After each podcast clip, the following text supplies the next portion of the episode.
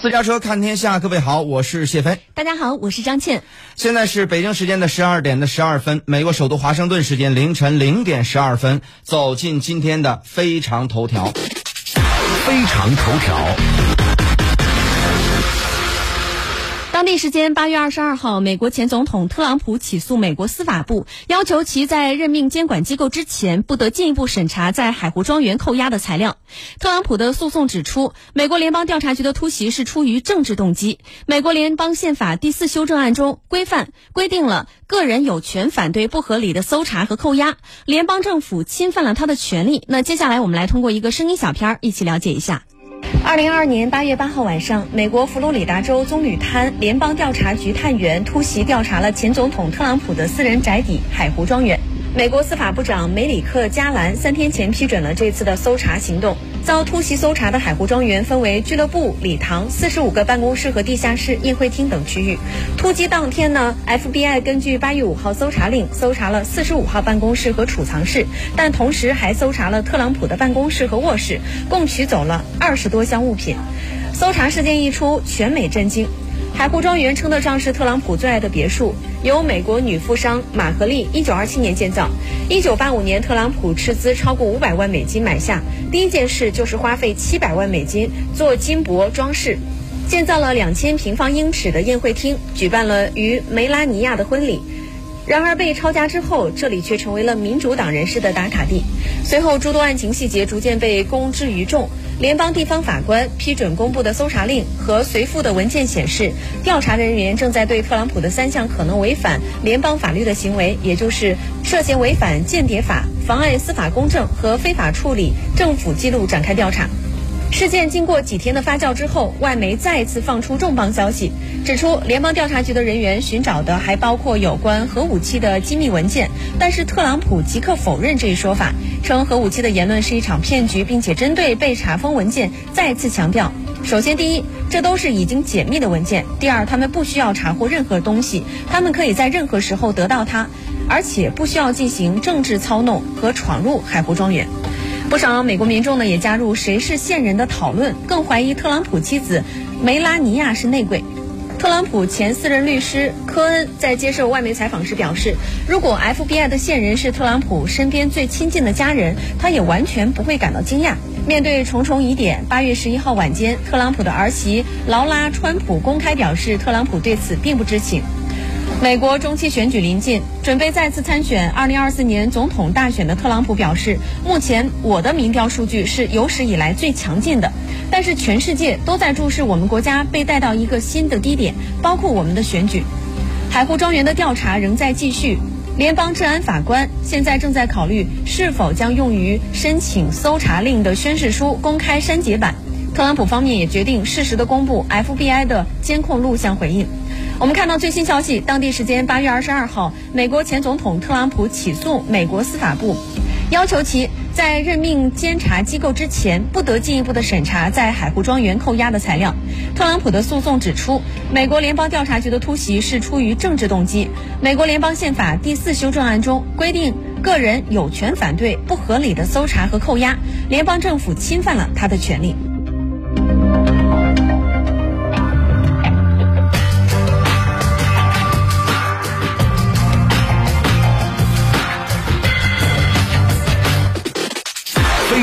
评论。好，走进今天的非常评论。我们看到，其实二零二二年八月份是特朗普已经离开白宫一年半的时间了。那 FBI 为何突然对特朗普的私宅发起了搜查呢？大家非常关注。谢飞，给我们来说说。那么，在上个周末呀。就是刚过去一个周末，特朗普呢是被抄家了。民主党呢想给他定罪这事儿呢是又有了新的一个进展。呃，特朗普本人呢在社交媒体上发文呢说啊，据我所知啊，F FBI 的那些伟大的特工们啊，大家听听这个形容词儿啊，伟大的特工们啊，非常喜欢我，同时呢非常反感 FBI 某些领导层啊把执法机构政治化的行为。另外呢，他们还对司法部的领导层有很多的不满。这句话乍一听啊，不过是特朗普的自我吹嘘啊，顺便呢是恶心一下司法部和 FBI 的这个领导层。可是你仔细研究一下，你就会发现，特朗普这是在使用他的超高的说话艺术，向美国的法治和宪政基础啊发起了一个攻击。那么，咱们先来解读这句话的字面意思啊。特朗普说的“据他所知”，那么从哪儿来的消息呢？是有这特呃 FBI 的这个特工亲口告诉他呢，还是有其他的什么渠道呢？如果没有明确的这个信息来源，那特朗普是怎么得出这结论的呢？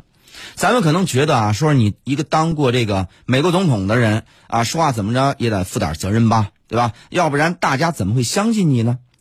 可是特朗普这人呢，他跟别人不一样啊，他跟别的总统吧不是完全一样。虽然说美国总统嘴里边都没实话吧，但是呢，这这特朗普呢是长期说话没溜，不管是疫情期间还是大选期间，经常是满嘴跑火车。偏偏呢，他说这些话还就有人信。你看啊，拜登人当总统当了一年多了，依然有很多特朗普的支持者一口咬定拜登是选举舞弊啊，是非法总统。现在呢，人特朗普发话了，说过不了几天也会有一大批的这个支持者摇旗呐喊，让 FBI 的这个特工团结起来，阻止某些高层把 FBI 当成民主党的武器。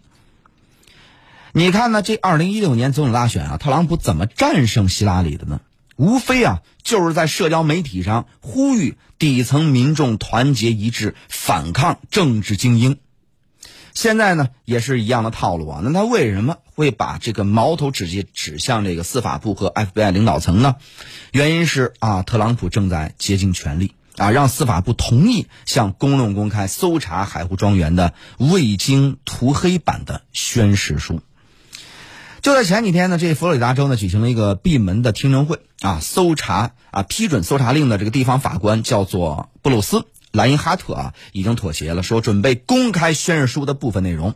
他说他要求司法部呢提交一份经过编辑的宣誓书，由他来决定要不要公开啊，要公开哪些内容。那么这个司法部。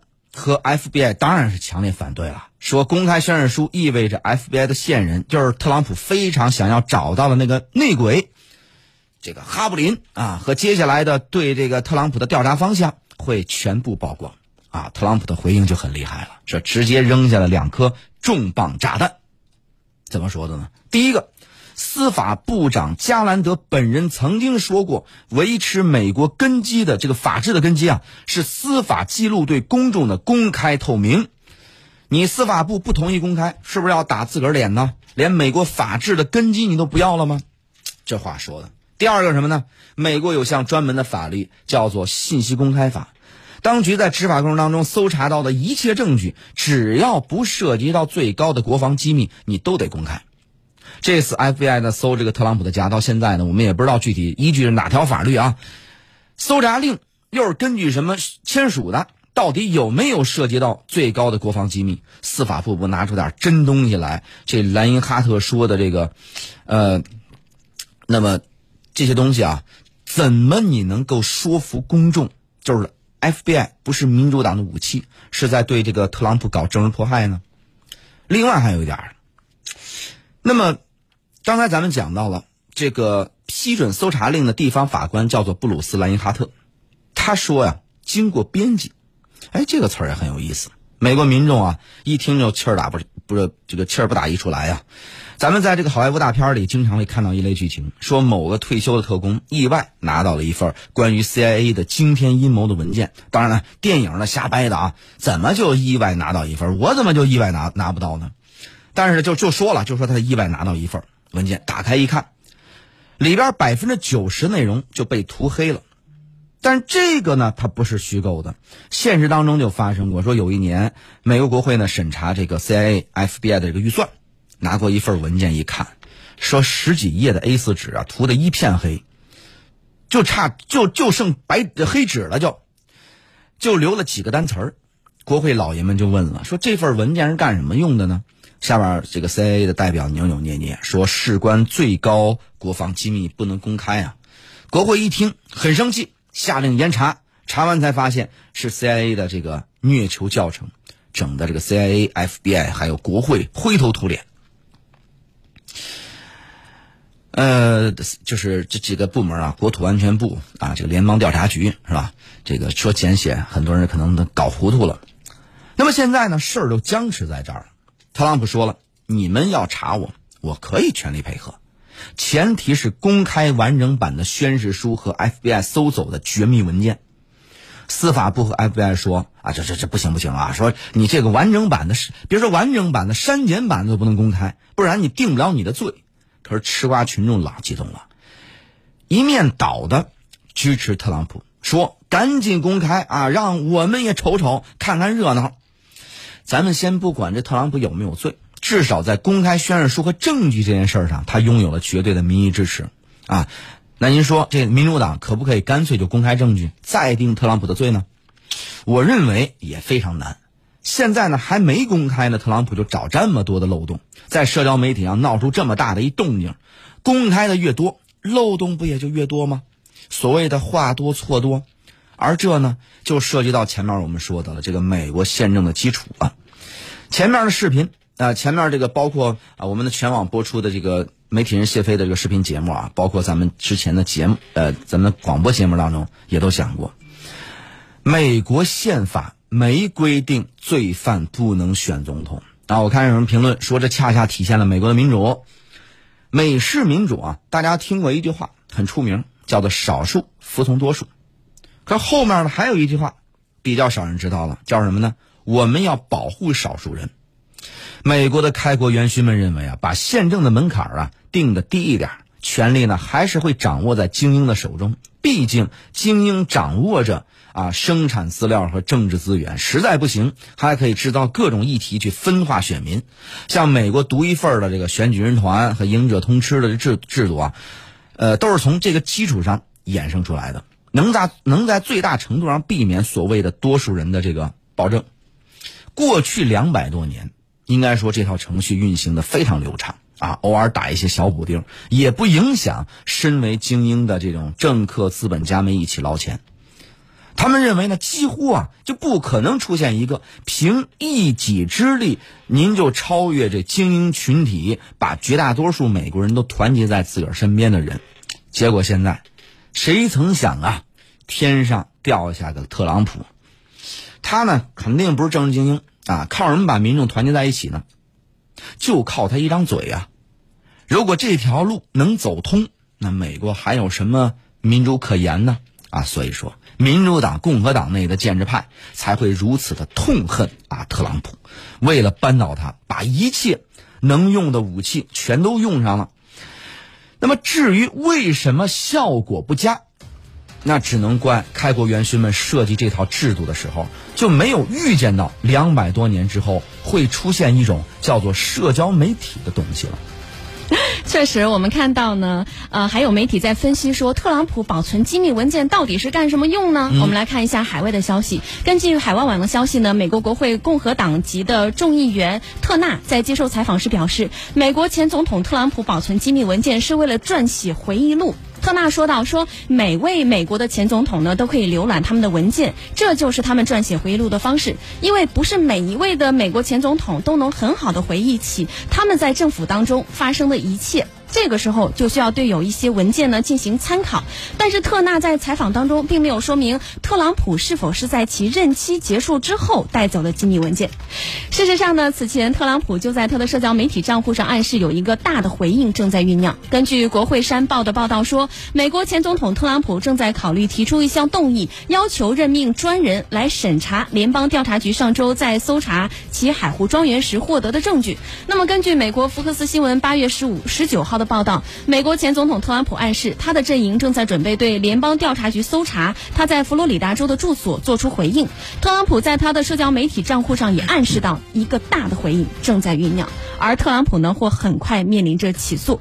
好，接下来我们进一段广告，广告之后将会关注到是安东尼福奇博士宣布将于今年年底辞去美国国家过敏和传染病研究所所长以及拜登总统首席医疗顾问的职务。那全球医疗技术领先，医疗资源丰丰。富的美国为何会沦为最大的抗疫失败国呢？广告之后，我们继续回来。